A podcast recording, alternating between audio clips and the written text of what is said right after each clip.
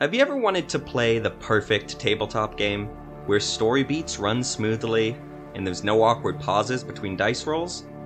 Yeah, me too.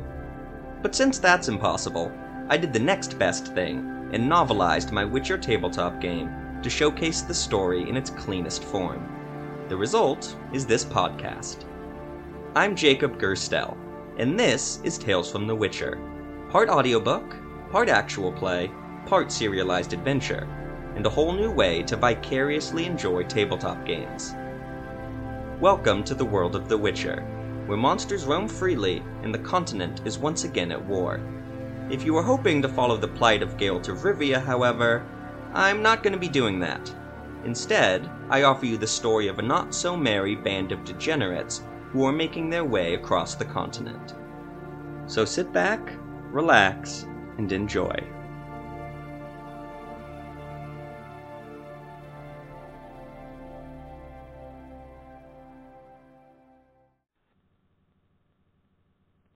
Honest End Marshal Havard var Mahoen commanded a division of 8,000 Nilfgaardian soldiers.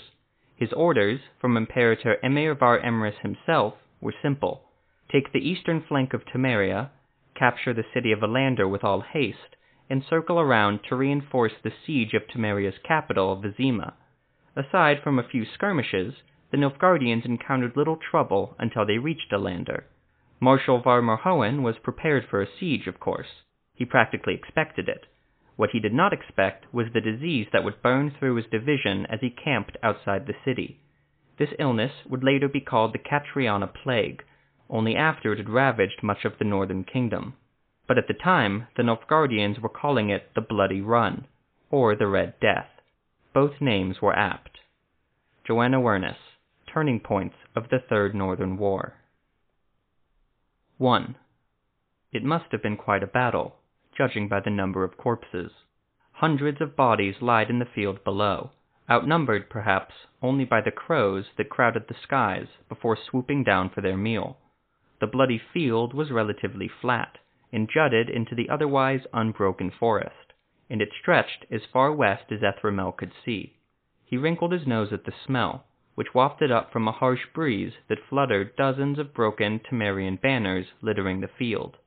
And, of course, fluttering the one Nilfgaardian banner that stood upright, planted in the middle of the killing field. It was clear who won the battle. Anyone want to bet it's the same force that sacked Tarnow? Jeremiah asked. I don't make losing bets, the sorcerer said. They were a day's ride from that odious town of Tarnow, having ridden through the night and barely stopping for sleep. The craftsman had insisted, saying that the further they were from Brother Morgan, the better. Ethramel didn't disagree. His mind was preoccupied with other matters, like his supposed son, Colden ap Teld, who may still be waiting for him at his tower at the town of Undying.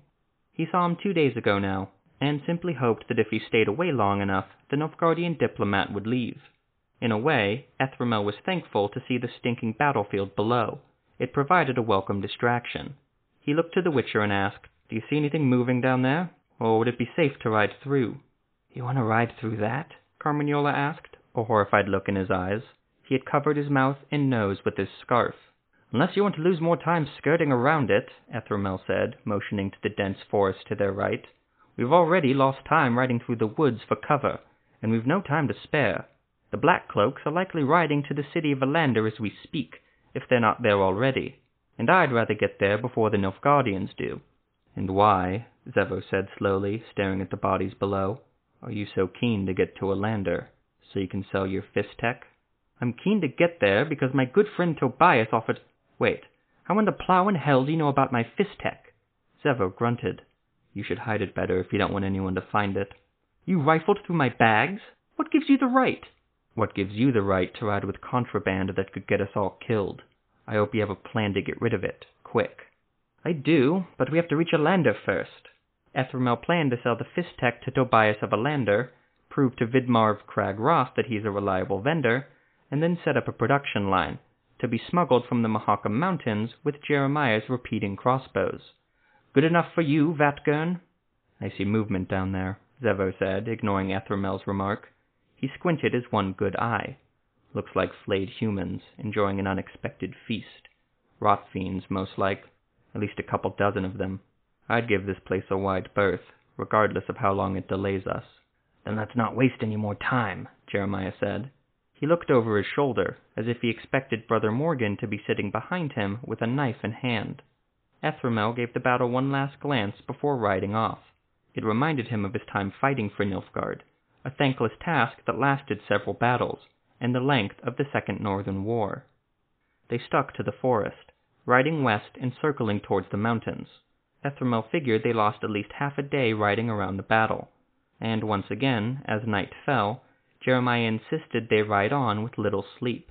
Carmagnola bitched about that, but the Vatgern shut him up when he said it was best to get as much distance from the rot fiends as possible. They stopped to rest once the smell of decay was gone, in the early hours of the morning.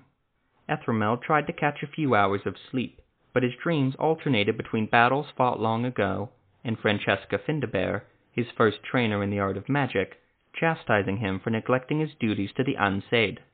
Ethramel woke up and saw that no one else was sleeping either.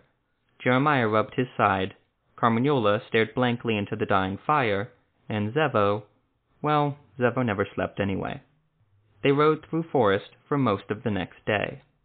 By late afternoon, the trees began to thin and eventually broke. Beyond the forest, across from a great plain, was a large circular city, with stone walls so high it was impossible to peer inside, and surrounding these walls was a smaller city of black and yellow tents, stretching back farther than Ethramel could have imagined, and beyond these tents stood large trebuchets, tall wooden towers, and what looked to be oversized crossbows, all in various stages of production. Siege weapons. There must be thousands of black cloaks outside the city, the sorcerer thought. We're too late, damn it all. Zevo's horse, Diabel, snorted and stamped his hooves. The Witcher turned to Ethramel and said, So much for reaching Ellander before the siege. Now what? It wasn't a total loss, Ethramel had to admit. He still had his backup plan. Riskier, sure, but not excessively so. Ethramel reached into his bag and pulled out the letter stating that he was to be granted full protections while in Nilfgaardian territory.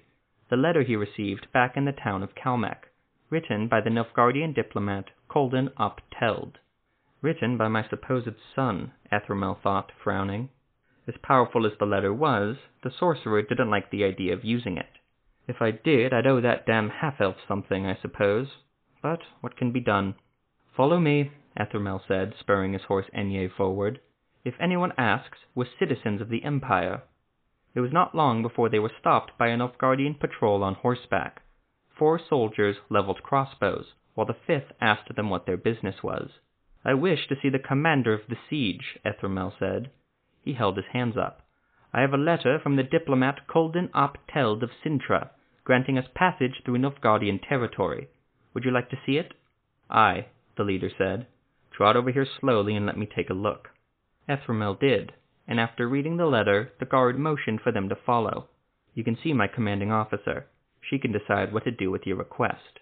Who's leading this force? Ethramel asked.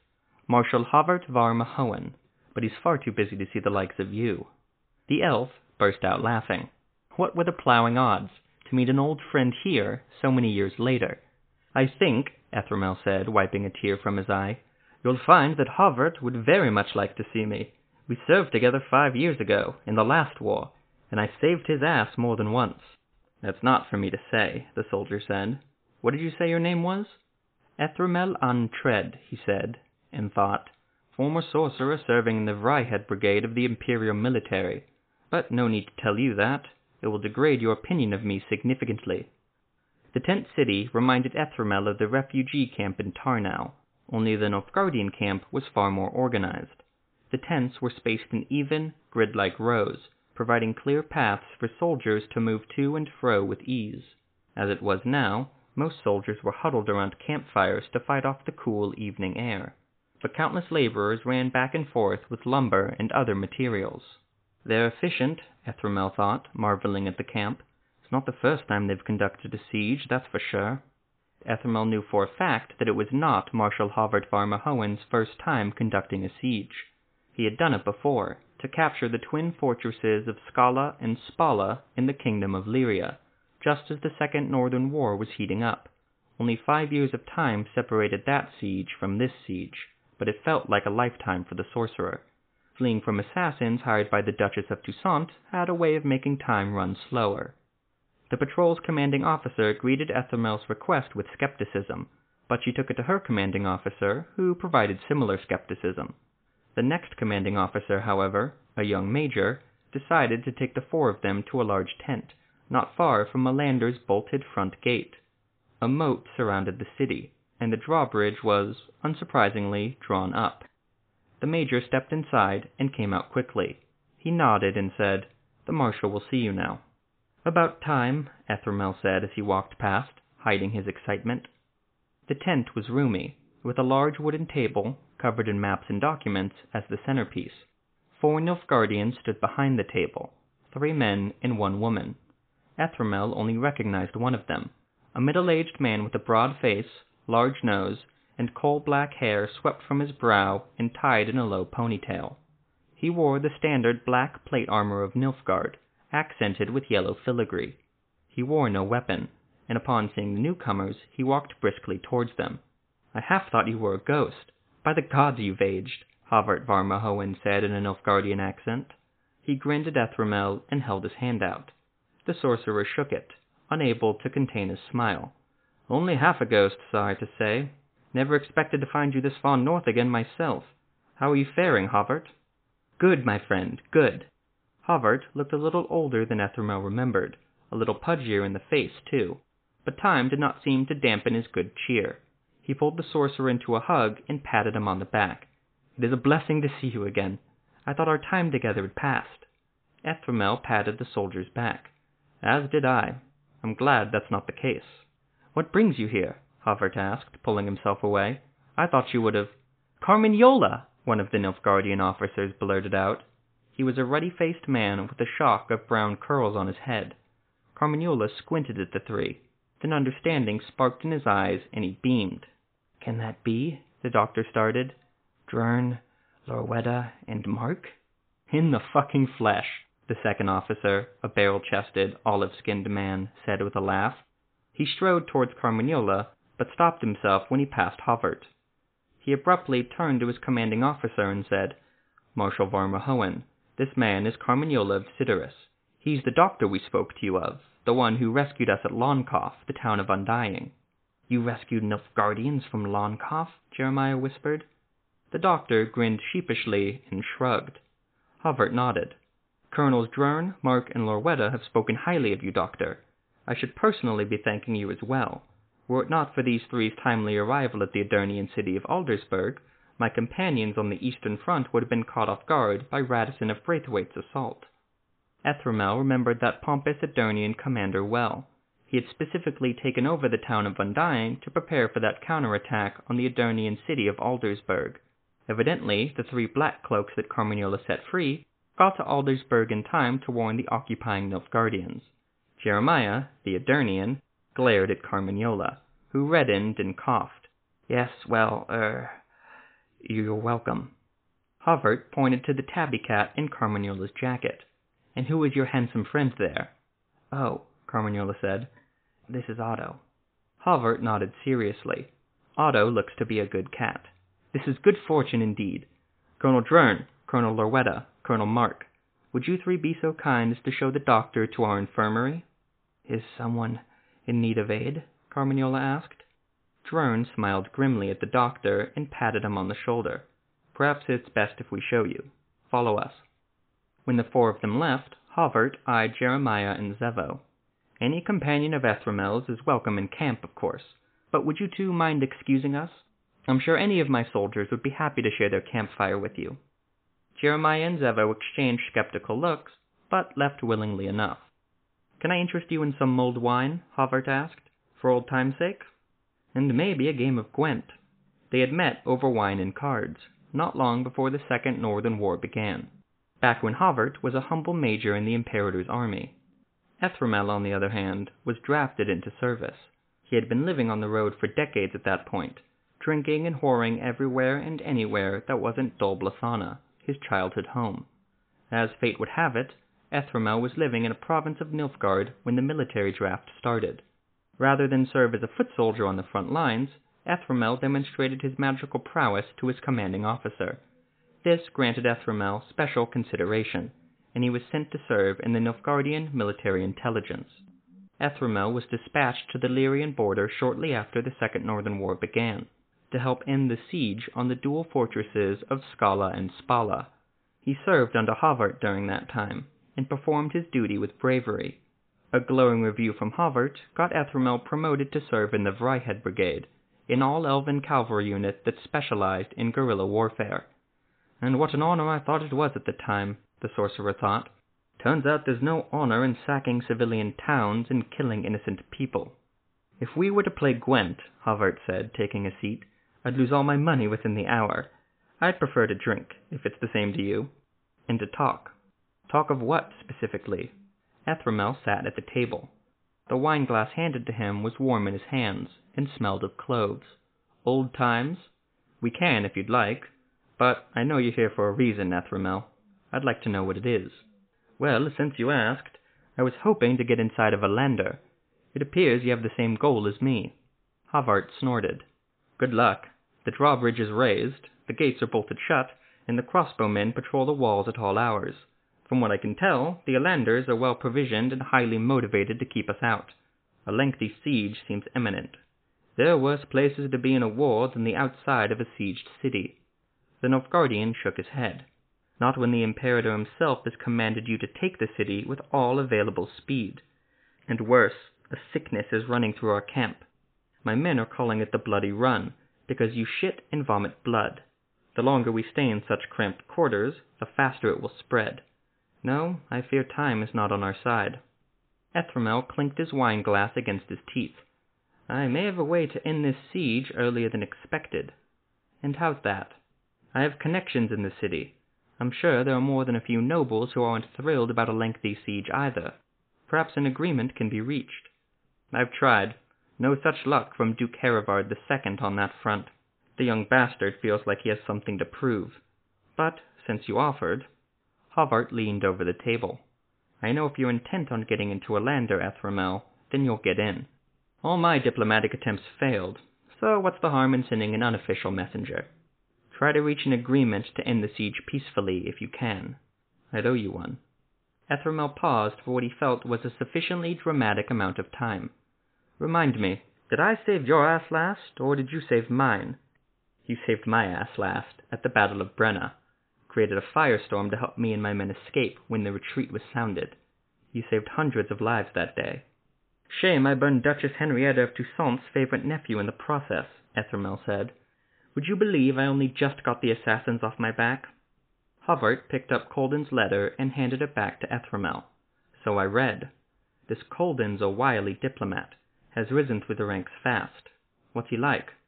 Too much like me for my liking, Ethramel thought, but said, He's all right, for a half-elf, and while I did save your life last, I wouldn't have survived the siege of Skala and Spala without you, so I'll do my best to help. But you will owe me one. They clinked glasses and drank on it. 2. The Nilfgaardian soldiers dealt another hand, and passed the wineskin around. Jeremiah took it and drank. He shivered and sat closer to the campfire, studying his cards. He was no good at Gwent at least compared to the Black Cloaks. He was glad they were only playing for fun, and not for coin. The five Nilfgaardian soldiers seemed in good spirits. To the craftsman's surprise, they welcomed him and Zevo to their campfire instantly. They offered their wine and asked if they wanted to play cards. Jeremiah, expecting more hostility from the people who invaded his home three times in the past nine years, didn't know what else to do but agree. He winced as he took a seat and rubbed his side. That damned wound just wouldn't let up. You speak the northern dialect well, Zevo said as he sat, tactfully as ever. One of the soldiers, a sergeant, laughed and said, I should hope so. Someone's got to stay behind once the war ends, after all. Might as well be someone who won't butcher the common tongue. Fancy a round of Gwent? Zevo grunted, and they started playing. It did not take long for one of the soldiers to say, So you're a witcher, eh? I am. Zevo squinted at his cards in the firelight. Politically neutral in all conflicts. so you don't need to worry on that front. Well, not all witchers. Wasn't that Kingslayer Letho of Gulet a witcher? Aye, from the school of the Viper, Zevo said, sounding annoyed. Witchers aren't supposed to take contracts out on humans. I happen to agree with the rule. It's too easy to get drawn into petty schemes that way. Jeremiah spat. It was his king that the Viper Witcher, Letho of Gulet, killed little more than a year ago now, King Demavend of Aedirn. That Witcher was nothing more than a mercenary for the Lodge of Sorceresses, true, but that didn't make him any less of a kingslayer. Don't see many Witchers in the Empire, another soldier, a corporal, said. Guess we don't have as many monsters as the North. You do, Zevo said. The Empire just pays a flat rate for the Witcher's service, regardless of the monster that needs killing. Not very profitable to stick around. One soldier, a private, folded his hand and drank from the wineskin. And the Empire takes care of any monsters that are reported. Little need for a Witcher, in truth. Zevo grunted and showed his hand. He lost to one of the soldiers. Is it always so bloody cold this time of year? The corporal shivered and drew his cloak a little tighter. It's still plowing summer. Best get used to it, Jeremiah said with a smile. What, if you're to stay here permanently and all? The soldiers, surprisingly, laughed at that. Aye, I suppose we should, the sergeant said. Still, there's worse things than a bit of cold. Don't speak so soon, the private said. We could all catch the bloody run any day now. I'd rather conquer the city and move on, all things told. A few brief hours of terror and we'd be on our way. Take that any day for sitting on our asses for months. Well, it ain't up to us, the sergeant said. So count your blessings you're still alive and well enough to play cards. And deal another round by the light of the sun. It seems you're all getting along well, Ethramel hunkered between Zevo and Jeremiah, studying both their hands. He tapped Jeremiah on the shoulder and mouthed that he should fold. Jeremiah did so. He could barely focus on cards, it turned out. He had bigger things on his mind. Things Brother Morgan told him. How was your little reunion? Zevo asked. Quite good. We're to try and enter Ellander and break this siege. Zevo spat in the dirt. Did I hear you right? You want to break into a sieged city? That's a good way to get killed, if not by the city guards, then by slow hunger and cold. Yes, I'm well aware of the danger, Ethramel said, but I've pressing business with Tobias. Selling fisstech isn't pressing business, Elf. Tobias is a prominent nobleman in this city, Ethramel said pointedly. If anyone has the influence to peacefully end this siege and save lives, it's him. Jeremiah chuckled. Since when did you become an altruist? The sorcerer's glare could have turned Jeremiah to stone. There's few people I would call a friend in this world, and Havart var Mahoen is one of them. I'd rather he not die alone in the mud, if I can help it. The elf speaks sense to me, the Nilfgaardian said, tossing the wineskin to Ethramel. Ethramel took a swig and wiped his mouth with the back of his hand. Besides, Jeremiah, it would benefit our business to cut a deal with Tobias. There's a lot of coin to be had in the city. Jeremiah opened his mouth to speak, but Ethramel continued, But I'd understand if you didn't want to take a risk. You could always ride off, maybe run into Brother Morgan and his angry band of peasants. Jeremiah spat, but said nothing. The sorcerer was right about one thing. There was no going back. Brother Morgan waited for him back there, and the bones of Ezra and Mygard waited for him too. Best to keep pushing forward, to avoid confronting such a nasty past. Best to focus on making coin, as I always do, Jeremiah thought. He had taken more than a few risks in his life. What was one more? All right, he said. I'm with you. It's a bad idea, Zevo repeated. Dangerous. Then it's a good thing you'll be with us, Jeremiah said sharply. The pain in his side put an edge in his voice, and it made him impatient. He was not in the mood to bicker with Zevo. You're my bodyguard, aren't you? Which means you go where I go. Jeremiah reached into his bag and tossed a sack of coins into Zevo's lap to punctuate the point. The Witcher narrowed his yellow eye at Jeremiah. Zevo's killing intent emanated from him like heat from a forge. For a moment he was afraid Zevo would pull out his carving knife and gut him. Then the heat slowly tapered away. The Witcher sighed and pocketed the coins. And how do you plan to get into the city? he asked Ethramel. I'll sleep on it. Hopefully come up with a solution tomorrow. Havart was kind enough to loan us spare tents. Will you both be staying? What choice do I have? Jeremiah muttered, more to himself than anyone else. The only way was forward, as always. And I'm Jeremiah's bodyguard, Zevo said flatly, so I go where he goes. So much for the non-political Witcher, eh?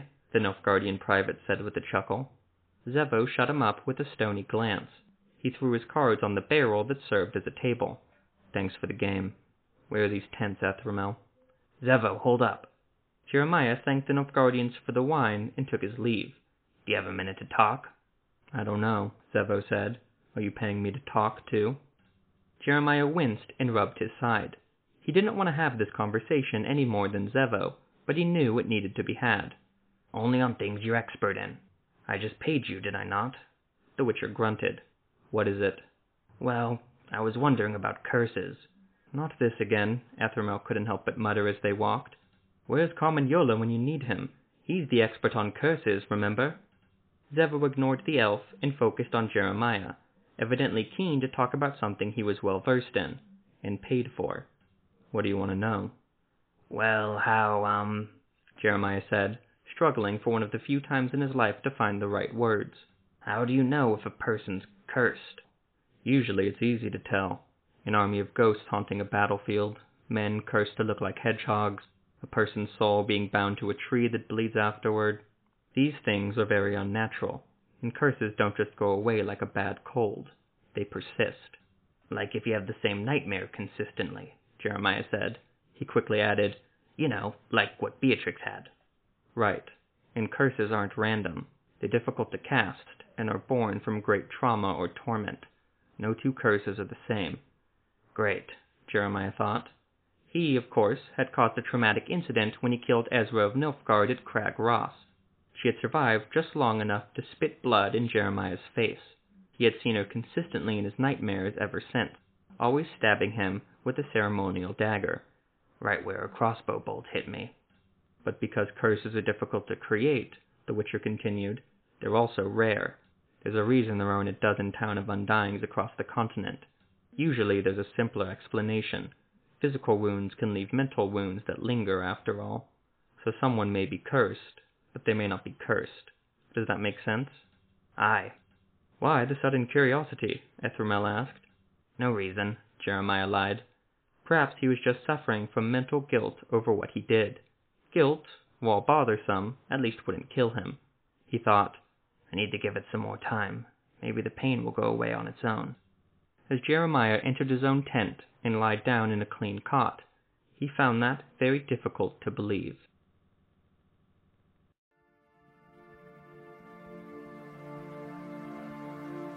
That'll do it for this episode of Tales from the Witcher. This podcast is written and produced by Jacob Gerstel. The Witcher novels are by Andrzej Sapkowski, The Witcher games are by CD Projekt Red, and The Witcher Tabletop RPG is by R. Talsorian Games. The music is by Eric Matyas at soundimage.org. Be sure to leave a rating and a review, and to spread the word of this podcast far and wide. You can follow the podcast at Tales Witcher Pod on X or at talesfromthewitcher.buzzsprout.com. Thanks again for listening, and I'll see you again next week.